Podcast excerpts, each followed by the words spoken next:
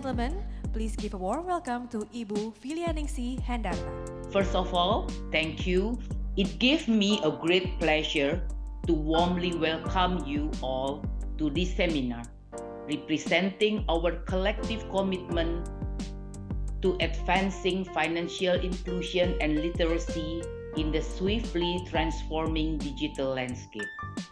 On this occasion, I would like to express my sincere gratitude to our esteemed speakers who have honored us with their presence today. Your participation confirms your invaluable contribution to this event, and I am deeply grateful for your time and knowledge. With immense pride, I extend a cordial welcome to all attendees of this seminar. This gathering reinforces our dedication to promoting financial inclusion and improving literacy in the digital transformation era. The limitless possibilities afforded by digital technology and information are instrumental in shaping a more inclusive financial ecosystem. This seminar is a vital platform to exchange insight, address challenges, and develop strategies to achieve our collective vision. Ladies and gentlemen, the utilization of digital financial services, we call DFS, is rapidly expanding in the member states of the Association of Southeast Asian Nations or ASEAN the use of digital financial services is expanded swiftly in ASEAN member states. It is imperative for us to ensure that our community have the knowledge and digital financial skill necessary to navigate the rapidly changing financial landscape safely. The DFS has potential to significantly expand the financial inclusion in ASEAN member states. These services provide access to a greater variety of financial option, expedite payment procedure, reduce costs, and accelerate business transaction. However, extensive digitalization in the financial sector carries new risks and challenges, such as an increased risk of fraud, data breaches, and user error, particularly for those with limited digital and financial literacy. Hence, it is crucial for every individual to have adequate digital and financial literacy. Digital financial literacy empower individual with the necessary skill to decide when selecting digital financial services that suit their need, thereby promoting their financial well being. We appreciate the proactive steps implemented by ASEAN in 2023 to address the challenges and risks associated with the digital financial literacy. The OECD's implementation guideline reaffirm our collective commitment to bolstering ASEAN digital financial literacy. The purpose of the guideline is not only to improve the digital financial literacy, but also to promote digital financial inclusion, economic integration, and financial resilience among policymakers in the ASEAN member states. We also acknowledge that the initiative to improve digital financial literacy in the ASEAN region face several challenges there need to be more comprehensive data and evidence regarding the digital financial literacy levels of the population. In addition, certain ASEAN member states face challenges in formulating strategic and coordinated approaches to digital financial literacy. However, we believe that by adhering to the proposed guidelines, we will be able to overcome these challenges and foster the development of the enhanced digital financial literacy. Distinguished guests, ladies and gentlemen, for the last decade, developing countries have shown a significant improvement in financial inclusion. In Indonesia, financial inclusion and literacy have also been improving. The National Survey on Literacy and Financial Inclusion, we call it NILIK, in 2022 revealed that the financial inclusion index in Indonesia rose to 85.1% in 2022, a substantial increase from the 76.2% recorded in 2019. This demonstrates how digitization of our financial sector has played a crucial role in enhancing financial inclusion in Indonesia. While we celebrate this progress, it is essential to recognize the ongoing need to improve the financial literacy in Indonesia. Despite this notable improvement from the 2019 to 2022, SNLIK findings indicate that our comprehension of financial aspects still need to be improved. We must be aware that implementing digital financial uh, necessitates as in-depth understanding of its inherent risk. Amid the digital age's rapid advancement, Indonesia confronts various challenges in improving digital financial literacy.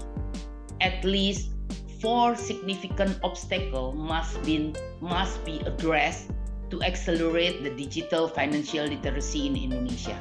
Namely, first, technological access limitation continue to impede remote location this hinder effort to educate and train individuals in digital financial literacy. However, infrastructure enhancement are also required. Second, cultural and linguistic diversity present challenge for designing and distributing digital financial literacy material pertinent and understandable to diverse group in society. Third, concern regarding the security and privacy of digital financial services continue to be obstacle.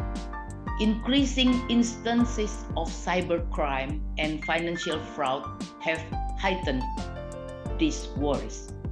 Lastly, rapid technological advancement necessitate an adaptive and continuous approach to creating and distributing digital financial literacy material to ensure their continued relevance.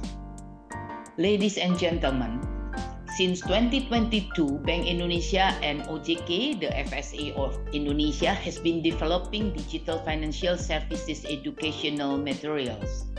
With the assistance of the World Bank, we have developed various carefully tailored public education formats the objective is to reach non-DFS user, passive DFS user, and those who may utilize these digital services.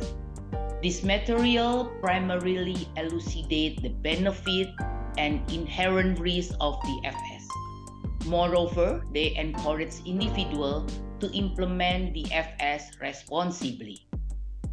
In general, the consumer who are susceptible to risks associated with digital payment services and other digital financial services frequently lack knowledge regarding this financial or digital product and how to prevent fraud. This highlights the importance of well-targeted response to strengthen consumer protection. Bank Indonesia has detailed five strategy measures toward this end. First, regulation in accordance with the law and best practices. Second, responsive and effective supervision. Third, education and literacy. Fourth, complaint handling. And fifth, synergy and collaboration. Educating consumers to improve their financial literacy is essential for enhancing their financial knowledge and enabling them to safeguard themselves a well-informed consumer can optimally utilize financial services according to their requirement while ignoring mislead information, preventing the misuse of data or information consent, and preventing fraud. Bank Indonesia has implemented a dynamic financial education program encompassing benefit, risk, and security in payment products and services, particularly digital ones. Our method have ranged from talk show and webinar to producing education video, posters, brochure. As evidence of our commitment to inclusivity, the current recipient of the program include the general public, student, micro, small and medium enterprises, civil servants, and law enforcement officers. Empowering MSME demonstrate Bank Indonesia commitments to improving literacy.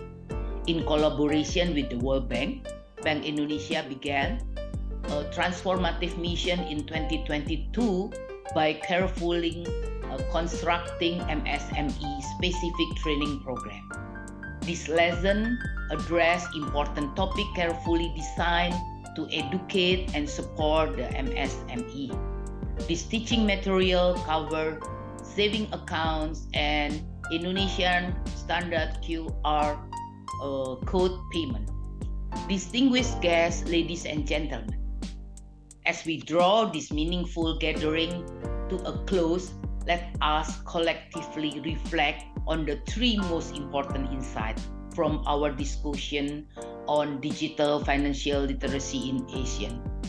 First, opportunity and challenges of digital financial inclusion.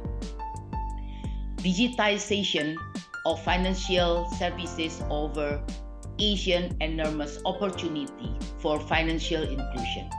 Our discussion has highlighted how these services provide a new financial option, expedite payment procedure, reduce transaction costs, and accelerate business transaction. We also recognize the additional risks and obstacles posed by such innovation. As we progress, let us capitalize on this opportunity while proactively resolving the challenges through digital and financial literacy.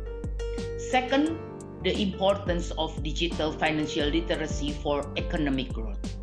Our discussion has revealed that digital financial literacy is not limited to using digital tools but also require understanding their potential risks and benefits. It enables people to make well-informed decisions tailored to their requirement and financial well-being. We have emphasized the importance of collaboration between government, financial institution, and public in promoting digital financial literacy. This partnership function as a catalyst for economic growth by ensuring that the benefits of digital aids are accessible to all, therefore fostering inclusive development. The third, collaborative efforts for an inclusive financial future. Collaboration emerged as a recurrent theme throughout our discussion. By cultivating awareness, comprehensive, and the appropriate skill, we pave the way for the ASEAN-wide financial ecosystem that is secure, resilient, and accessible to all social segments. Our seminar has demonstrated the effectiveness of collaboration as we have shared knowledge, insight, and strategy to promote financial inclusion and literacy. As we conclude, I urge you to use the insight garnered from the discussion to guide our future action. Let us continue to collaborate, innovate, and build upon today's knowledge to shape a financial landscape that empower individuals, support economic development, and promote inclusion. All right, thank you very much, Deputy Governor, for sharing your time with us today.